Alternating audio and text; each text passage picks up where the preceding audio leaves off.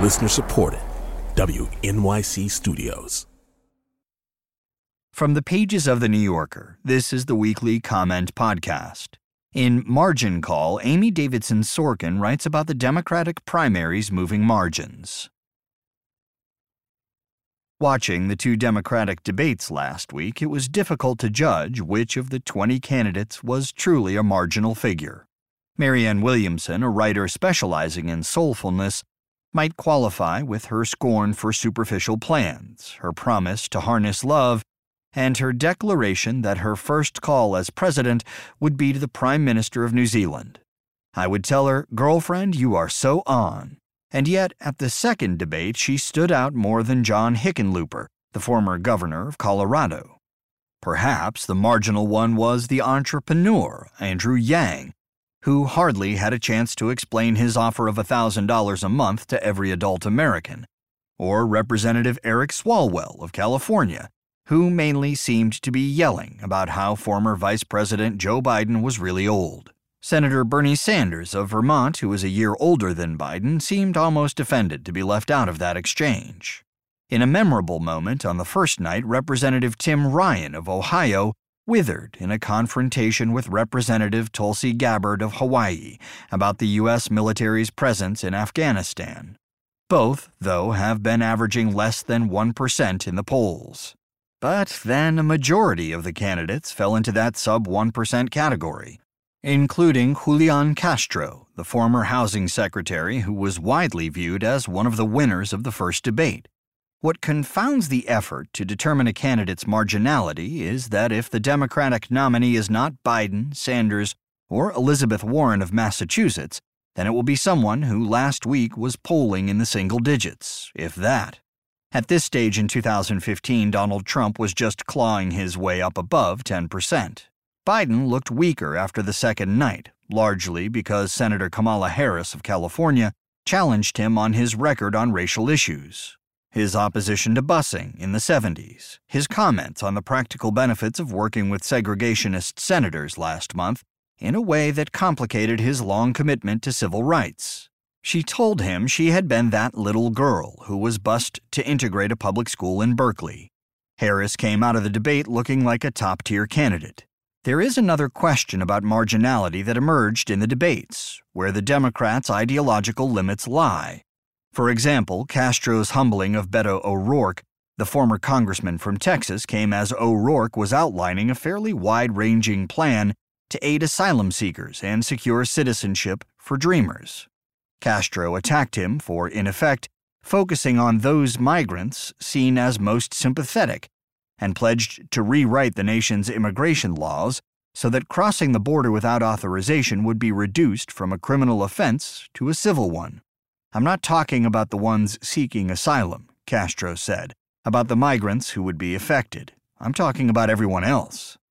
He cited the Trump administration's use of the criminal classification as a rationale for its child separation policies, but his proposal would have broad implications, possibly placing limits on the government's detention of many border crossers. Castro noted that three of the candidates who appeared with him the first night, Warren, Senator Cory Booker of New Jersey, and Governor Jay Inslee of Washington, had signed on to the proposal. Ryan joined in on the spot, while Senator Amy Klobuchar of Minnesota said she'd look at the idea, but worried about traffickers. The next night, when a moderator asked candidates to raise their hands if they supported decriminalization, 8.5 of them did so. Biden's hand was semi-aloft. Senator Michael Bennett of Colorado was the only firm no. Suddenly, he was at the margin. Castro's intervention helped clarify some of the options for the party. Some Democrats consider borders that are porous and not dangerous to cross to be the most just and properly American outcome of the humanitarian crisis on the southern border. A number of candidates mentioned a widely distributed photograph of the corpses of a father and his toddler daughter who had drowned in an attempt to cross the Rio Grande. Other Democrats seek to provide humane treatment and legal representation for migrant families, while emphasizing their commitment to border security.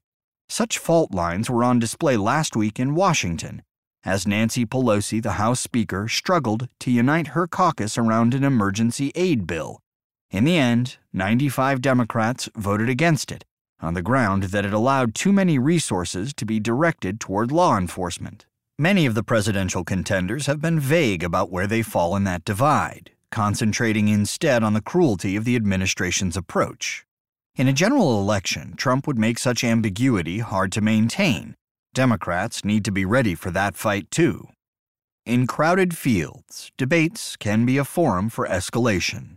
No matter what you say, someone might reply, as Booker did after Gabbard spoke of how she and the LGBTQ soldiers she'd served with in Iraq would die for one another. But it's not enough. It's not enough. Still, something interesting is going on here.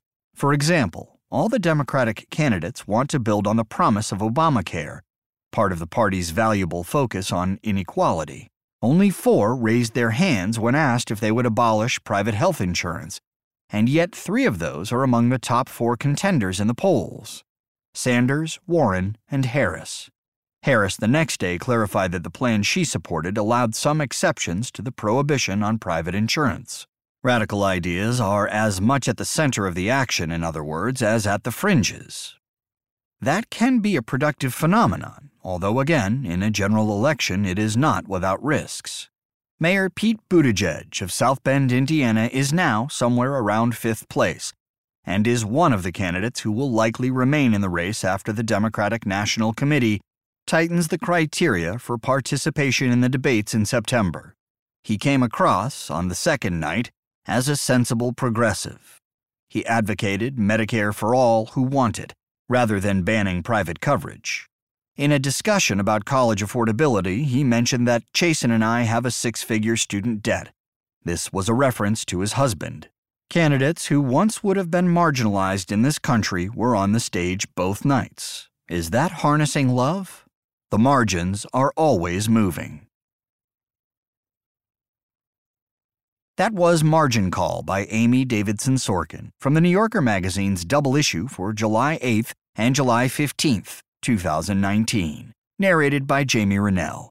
Also in the magazine this week, Jill Lepore on losing her best friend, Daniel Alarcon on corruption in Peru, Adam Entis on Hunter Biden, Margaret Talbot on Mitski, Casey Sepp on women's suffrage, Charles McGrath on Rudyard Kipling, Dan Chiasson on James Tate, Hua Su on posters, Peter Sheldahl on Basquiat and protest at the Guggenheim, Emily Nussbaum on Los Espookies and Alternatino, Anthony Lane on Yesterday and Ophelia, fiction by David Rabe, and more. Audible.com produces a weekly audio edition of The New Yorker.